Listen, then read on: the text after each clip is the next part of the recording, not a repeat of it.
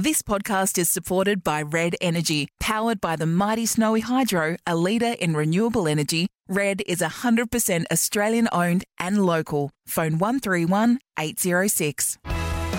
Welcome to Homestyle with Shaynna Blaze, thanks to Red Energy. Born and bred in Melbourne with a customer solutions team based here. Switch to Red Energy today.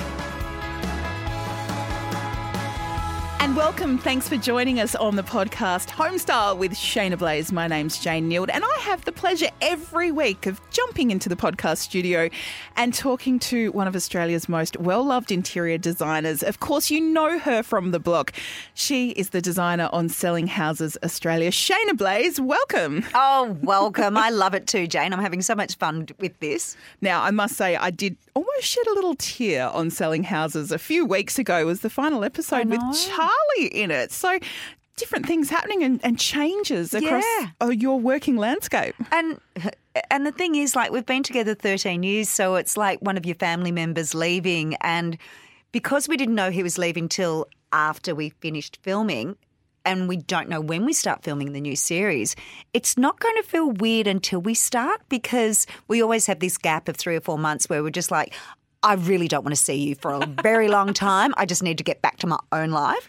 And so when we go back as a team, it's going to be weird. And, you know, there will be somebody who will be taking over that position, and fingers crossed they have all those elements that Charlie had, but they'll be their own person. So I think it's just trying to work out a new synergy will make it quite weird and real. Any goss? Do you know the short list? Do you get zero? Absolute zero. Because we've been out of the loop and we haven't been able to travel, we haven't been able to audition anybody. And I know the producers have got a long short list, actually, because we don't know when we start. So we can't audition anybody because we wouldn't be able to say, well, you start in 3 weeks or you start in 6 months, and we're telling them again to put their life on hold. So no idea. It has been a very tumultuous time in the entertainment industry. And, of course, you've been back on The Block for a few weeks post-shutdown for COVID. Yes. And you said in a previous episode that there was so much home in these houses that they're renovating at the moment. Yeah. Have you seen that trend continue over the last couple of weeks? Actually, we've seen an extreme amount of personality where you go, oh, be careful you don't polarise the market. But I'm just so excited seeing personality in homes. And, you know, we've been talking about for many years of, like, you know, there are certain trends, and don't make the whole space about a trend. Put trend elements in it. And these people have really stepped away from that. And I'm really excited for everyone to see what they've done, because there's so much clever design, clever ideas, new colours, different ways of putting things together that I think it's going to blow a lot of people away. Yeah, I wonder how much, you know, that whole uprooting of our lives has actually kickstarted a whole new lot of creative juices, like getting them flowing. I mean, really, it's been a time like we can never remember in the world, but doesn't great creativity come out of some of the harshest times in history? But also I think it's the biggest time everybody's been forced to be in their own home with their own family, no breaks, and realising what works and what doesn't work. And, you know, I can't remember another time where that had happened worldwide. So I've got to say I am inundated with questions, inundated with client applications, and I after a couple of weeks, I just went, nope, stop, can't, overwhelmed, can't. Well, actually, a couple of weeks ago, the government announced a $25,000 stimulus package. So for people who wanted to build a new home, there was money up for grabs. And also for people who wanted to renovate. Now, I instantly went, I could get a new bathroom. Then found out the fine print was that the renovation had to be worth over $150,000, possibly outside of my budget. Yes. Is that a huge win for the industry, though? Are people like you just being run off their feet with people trying to get quotes? Well, no, because I don't work with quotes with the builders. So the builders, that's their part. I get to the design stage first. But I think, you know, with that amount of money, you know, that's some serious, you know, as a minimum $150,000, that's some serious renovating. And when it first came out, I know I was thinking, wow, that's, you know, that cuts a lot of people out that can't do home improvements. But what it does do, and that if you're working at $150,000, there's a lot of money that's in product, a lot of money that's in building materials, and the tradie amount is maybe a third, maybe 20% of what that is. Yeah. So what they're doing, they're just not stimulating tradies. They're stimulating tradies. They're stimulating building supplies. They're stimulating renovation and building products. So they're sort of looking after quite a few areas. But I do have to say a lot of people that come to me go, I don't know whether to move and sell or whether to renovate. So a lot of this is about keeping people in their own home too, when the market is very vulnerable about buying and selling at the moment. So I think the stimulus will help people make the decision of, do I stay or do I go? Yeah, everything is changing week by week at the moment. Now, I did do some Googling, Shaynna, and we're going to talk about sustainable design today. So the definition, sustainability, is the avoidance of the depletion of natural resources in order to maintain an ecological balance. All right, that's textbook. Yeah. What is your definition of sustainability when it comes to design? There are so many sectors, like what we were just talking about the stimulus for the building. There is sustainability of materials in the what you were just saying, in the fact that it is using natural elements, natural fibres, and working within that and not using man-made fabrics. But also when you're using that item, it might be man-made fabrics as well, but it doesn't get turned away in a year, 2 years, and it has a long-term element to it. Then you've got sustainability about the air quality that you produce when you're living there, and that comes down to low VOCs or no VOCs. VOCs for VOCs, I actually can't, off the tip of my tongue, VOCs. Volatile organic compound? Oh, love you. But what it is, it's toxic gases that get released from paint. Paint was probably one of the first ones we realised a very long time ago. And in glues, there's a lot of VOCs in glues, and people are worried about VOCs in paint. I've got to say 95% of paint has very low VOCs. Okay. And, you know, anything that's oil-based paint has high VOC. Okay. Water-based, so the chemicals coming low, off of it. Absolutely. Yeah. And it's also on top of the oil-based old is it had lead in it as well. So it's those toxic elements that come in when you're renovating.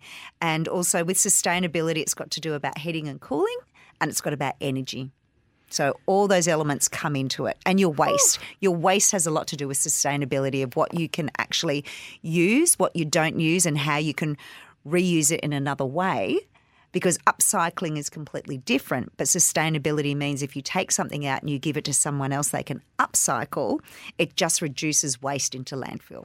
Yeah, I mean, you see houses being demolished all over the eastern suburbs in Melbourne where I live. And I am not scared to walk up to a guy in a tip truck and say, excuse me, that wrought iron balustrade that you're about to crush with your digger, could I please have it for my garden? Like, do you think there is an appreciation that there is quite a lot of materials out there that are beautiful? They've already, you know, their carbon footprint already exists. They might be recycled and reusable, that we need to make use of some of that?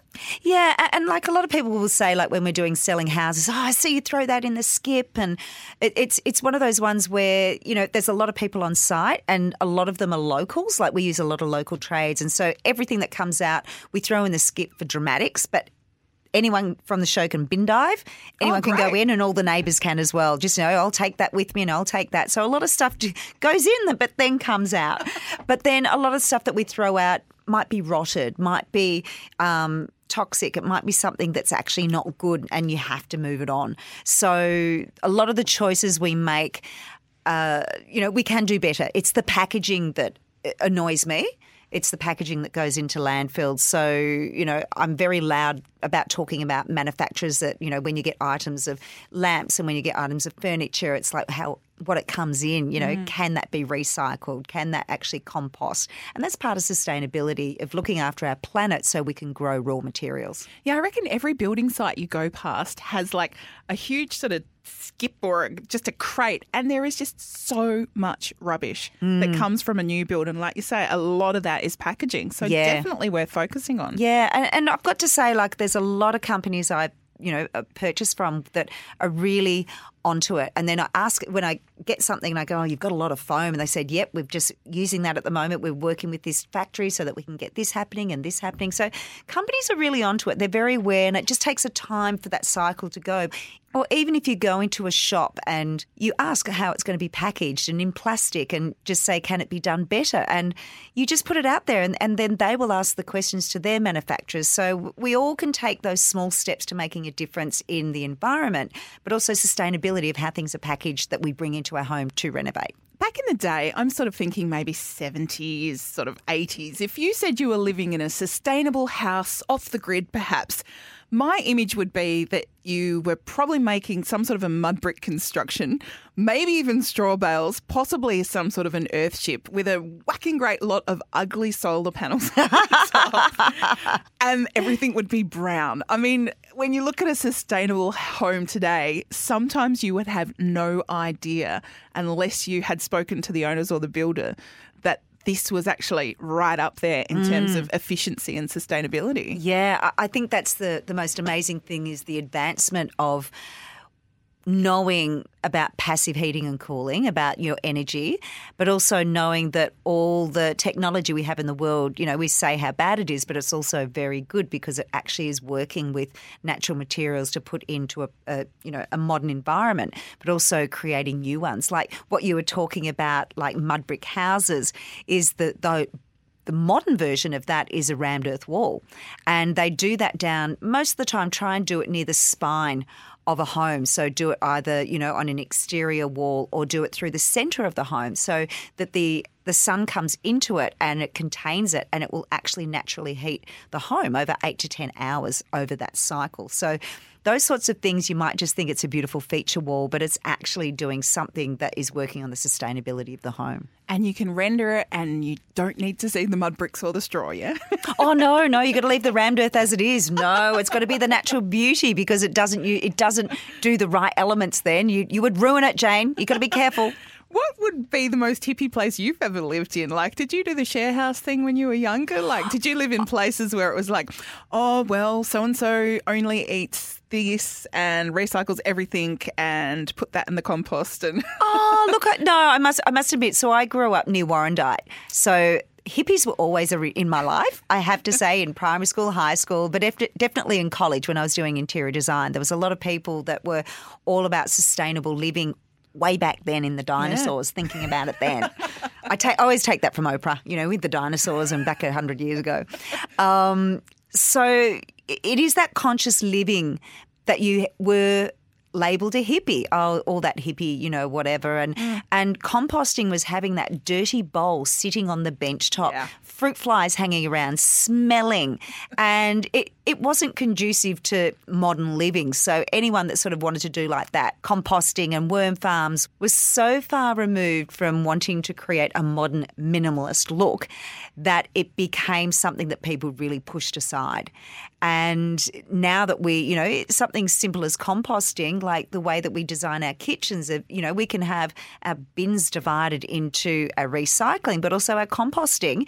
And then you just empty it every day and then take it outside. So you don't need this horrible bowl just sitting on your bench. So there's just little simple things to make sustainability work for you. So have you got clients asking for that sort of thing, or would you go in and suggest, look, I know you haven't factored this into your kitchen design yet, but have you thought about where all your recycling is going to go? Have you thought about that? Always talk, like it's a checklist of how you want to live and a checklist of what you don't know. And that's why a lot of clients come to an architect, a designer, because we want to put forward things that they wouldn't have thought of. But once you mention it, they go, oh, yeah, I'd actually really like to do that. That would be fun.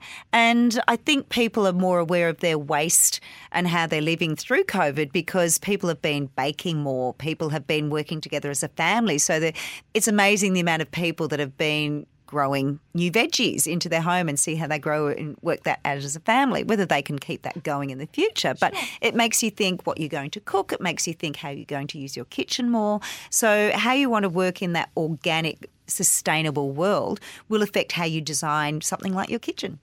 Now let's talk appliances, because we spoke about lighting last week where there has been huge leaps and bounds in the technology that we can use. So LED, you know, uses a lot less electricity and has way more functionality than lights we were used to. Tell me about appliances. I'm assuming that they have come in leaps and bounds, or has the desire for a bigger oven kind of outweighed the fact that you could get something smaller and a bit more efficient? Look, it all depends how you cook and what you do. Like, you know, there are a lot of kitchens now that, you know, people that I have to have 4 ovens and I have to have a coffee machine and I have to. What is with that? I don't know. Well, see, I'm not a cook, so I'm the worst person to ask because I question every client. Will you really use that? Like, do you? So I think, you know, people overdo the appliances these days just because they can. And it is one of those things that because your appliances are basically on all the time, they can't be switched off. It's when they're in that sort of slow time of, you know, standby that they use just as much energy when you're turning the kettle on and off. So that's things to be really aware of, that, you know, don't have those appliances always switched on. So that's a big thing. But it's certain, if you look at certain types of ovens, they have different wattages. And, you know, we've got steam ovens, microwaves definitely, you know, right up there. They're the ones that short most of them. You have combination ovens of microwave and combo. Then you have all these different sort of warming drawers, different sort of, you know, packaging drawers. There's so many different things. So you really need to look at what is the energy level of all those elements and then put it together, and that's when you go to your electrician and say, well, can my house handle it? But what's this going to do to my electricity bill? So I think that's a really important thing of looking at your usage of what you do. It's not always the size of the oven, it's the wattage and it's how you use it. So perhaps it would be better to have 2 smaller ovens that when you're not cooking for the 16 family members and your dinner party group, which I think sometimes we think we do more entertaining than we actually do. I know. That, okay, I can use 1 oven during the week and then I can use 2, 3 on the weekend. When I need to, yeah. And you know, sort of like a lot of sort of ovens you can switch off at the wall too. So it might be something to discuss with your electrician. Look, I probably only use this oven 4 or 5 times a year. Let's just be honest, guys. That's probably the truth. And will it make a difference if I can just switch it off in those times? Do you think as Australians that we do, I don't know whether this is an international thing, but, you know, I was looking for a house to rent once and I'm like, oh, but I want to have these wonderful big dinner parties and I want a space in my lounge room for a huge, you know, a 10-person seating. And I reckon I used it once in 2 years. The image of myself as an entertainer far outweighed the busyness of my life and the number of friends I had living in that particular town. Do you think being sustainable is also to realise, and you mentioned minimalism, that perhaps we don't need as much, as big, as grand, that perhaps we can be happier in a smaller place with a smaller carbon footprint? Well, I think you, and again, you know, it's almost annoying going back to COVID again and you know, isolation, because very, very luckily we didn't have full lockdown here in Australia. Very, very lucky we had isolation. Is that most people would realise they all huddled in the same lounge room, and a lot of kids used to just sit in their own bedrooms separately, but through COVID, everyone would come together and, you know, people were playing cards and jigsaw puzzles and all the daggy things came back out again. And so everyone was huddling in one main area rather than being spread completely through the house and not communicating. So I think being aware of how you live as a family and you don't need as much space is so important. And I think, you know, we do need those separate areas of living so we can escape. Just be aware of, like, you know, the major heating and cooling is in that major area and all the others should be able to separately switch off so you're not heating up the whole house because no one's using it. Yeah, so there's ways of planning that can be sustainable in just very much thinking about it. It is, and it's planning. It comes down to planning, and it's like working out your electrical plan, which we talked about last week, is that work out your heating, your cooling, how you live, how you're going to live in that home. And I think now that people have that experience of realising that, they can sit down and do their homework now before they renovate and work that out. You're listening to Homestyle with Shaynna Blaze. It is all thanks to Red Energy, born and bred in Melbourne. That's Red Energy. You can call their Melbourne-based team on 131806 and say that you heard about Red Energy on this podcast. Now, Shaynna, you mentioned before about products and things that can last longer. So, you know, if you're going to do a kitchen, is it worth doing it right? Or do you just say, oh, we'll just whack in the cheap one and we'll knock it out in a couple of years? Are you in favour of spending maybe more upfront on more sustainable appliances, on furniture that is going to last the test of time, so that we avoid some of that throwaway kind of consumption? Yeah, I definitely do. We've had that throwaway mentality since the 70s of, you know, of production coming in with, you know, laminates and things that can just be done really quickly and knock up, and, you know, people can walk into a showroom and spend, you know, $600 and furnish their whole room, and they don't last. And, you know, that's that uni mentality. Well, unfortunately, that's people in their first home going, wanting their whole home completely fitted out with brand new stuff. And that's, oh, it only cost me $4,000 to furnish the whole house. And then, you know, after 2 years, your leg falls off and the screws come loose, and then you can't fix it up. You can't repair. You've got to buy brand new. So it's the good thing about sustainability is about slow. You know, you think about slow cooking. You think about having, you know, the slow cooker, which is the glorified crock pot, just putting out there, was from the 70s. So a slow cooker is really how you should look at the sustainability of furnishing your home. There is nothing wrong with secondhand. To fill the areas that you're not sure of, maybe splurge on the really good couch to start with, and maybe get the chairs later, or get some basic chairs that, you know, you've got from an op shop and just put a cover over them. And I've got to say, there is a joy that comes with that. And I think people have gone back to those old-fashioned skills, or those basic skills of learning that people can actually do more than what they thought they could do because they were too busy, or they were never taught those skills, so they thought they could never do it. So I think, you know, in your home, with your kitchen, and, you know, I had a client contact me the other day that wanted me to come out and work out whether they're going to renovate to live or renovate to sale. So I actually gave very different things, yeah. Totally, yeah. Different things. And what happens if you're renovating for sale, that's when you tend to do a lot of those quick fixes. Yeah. So you've got to be careful when you're renovating for sale, work with as much as what you've got. And even though, like, you know, I pull out a lot of kitchens in Selling Houses, I always put in good ones. And the ones that we do that are DIY or flat pack, they're good quality ones that are going to last a test of time. So just because we put in a flat pack kitchen, I want it to last minimum 10, 15 years, and I think that's what people really need to think about when you're doing those quick changes. Maybe just do half the kitchen in good quality. Get the island bench done but leave the main wall till you can afford that other part, or get the main wall done and do the island bench later. So think how you can stagger it in stages is the way to get good quality and something that will last, and, again, keep it out of landfill.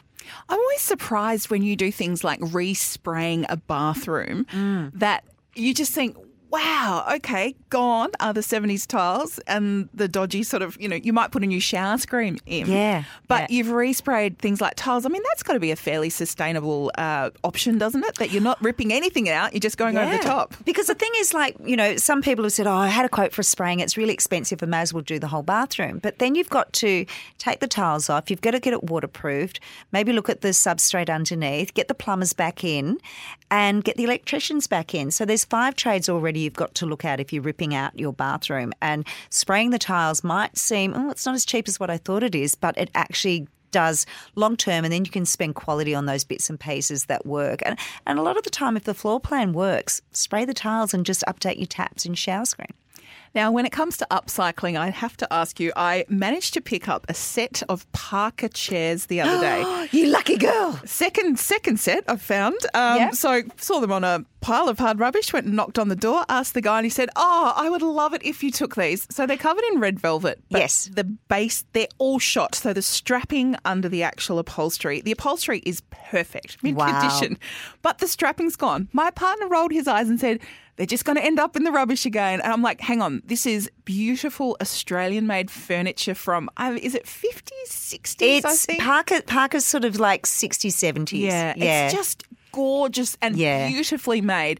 am I ridiculous in thinking that I should get them reupholstered, or is it going to cost me more to reupholster an old chair than it is to buy a new one? I'm so torn, but I love them. So because it's a Parker and it's a good brand, you will fix it up and it will last you another 50, 60 years. Yes. If it was just a non-brand of a basic one from the 70s, 80s, and it didn't have the good structural integrity of the framing, I would say, look, it's going to cost you more. It may not be worth it. But because it's a Parker or a Chiswell or, you know, a Moran or something like that, it's really important to know that their framing, you know, they might give a guarantee of 15 years, but they last way beyond that. And the webbing underneath, you know, the webbing that you can get now is so incredible. It will last for another 20, 30 years minimum. So I would spend the money. And if you didn't want to spend the money on getting that done, do a course and get it done yourself. That was going to be my plan during COVID-19. Yeah. And I just ended up making podcasts the whole time. At one point, well, there you go. Plan. You know what? You've just solved something a lot of people ask about. Stay in your lane. Do what you're good at and then pay someone else to do what they're good at. And I love the idea as well, as you mentioned, that the VOCs, the volatile organic compounds. I have seen people move towards secondhand furniture purely because if you're going to buy a couch, and it does have those, you know, the gases that come off of it. If you buy secondhand, someone else has already inhaled all of that. And you actually don't get all the release from brand new materials because it's when they're brand new out of the factory that they emit all these horrible gases. Exactly. But I never thought of that. That's very clever. It was actually on Grand Designs, and it was a couple in the UK who had children with sensitivity. So they built an incredibly sustainable house and made sure that every single item they put into it was not going to, you know, make things worse for their children. And then within sort of 6 months to a year of moving in there, all the kids' allergies had gone. Wow. Because they'd changed their environment and they'd moved from a mouldy old damp place, built a sustainable house, and it really changed their lives. And I think that's the thing also is the quality of the materials in your home actually enhances your life because it, you know, it affects your hair, your skin, your taste, your sense of smell. We don't realise how much we get affected by all those chemicals and materials in a home that we live with every day.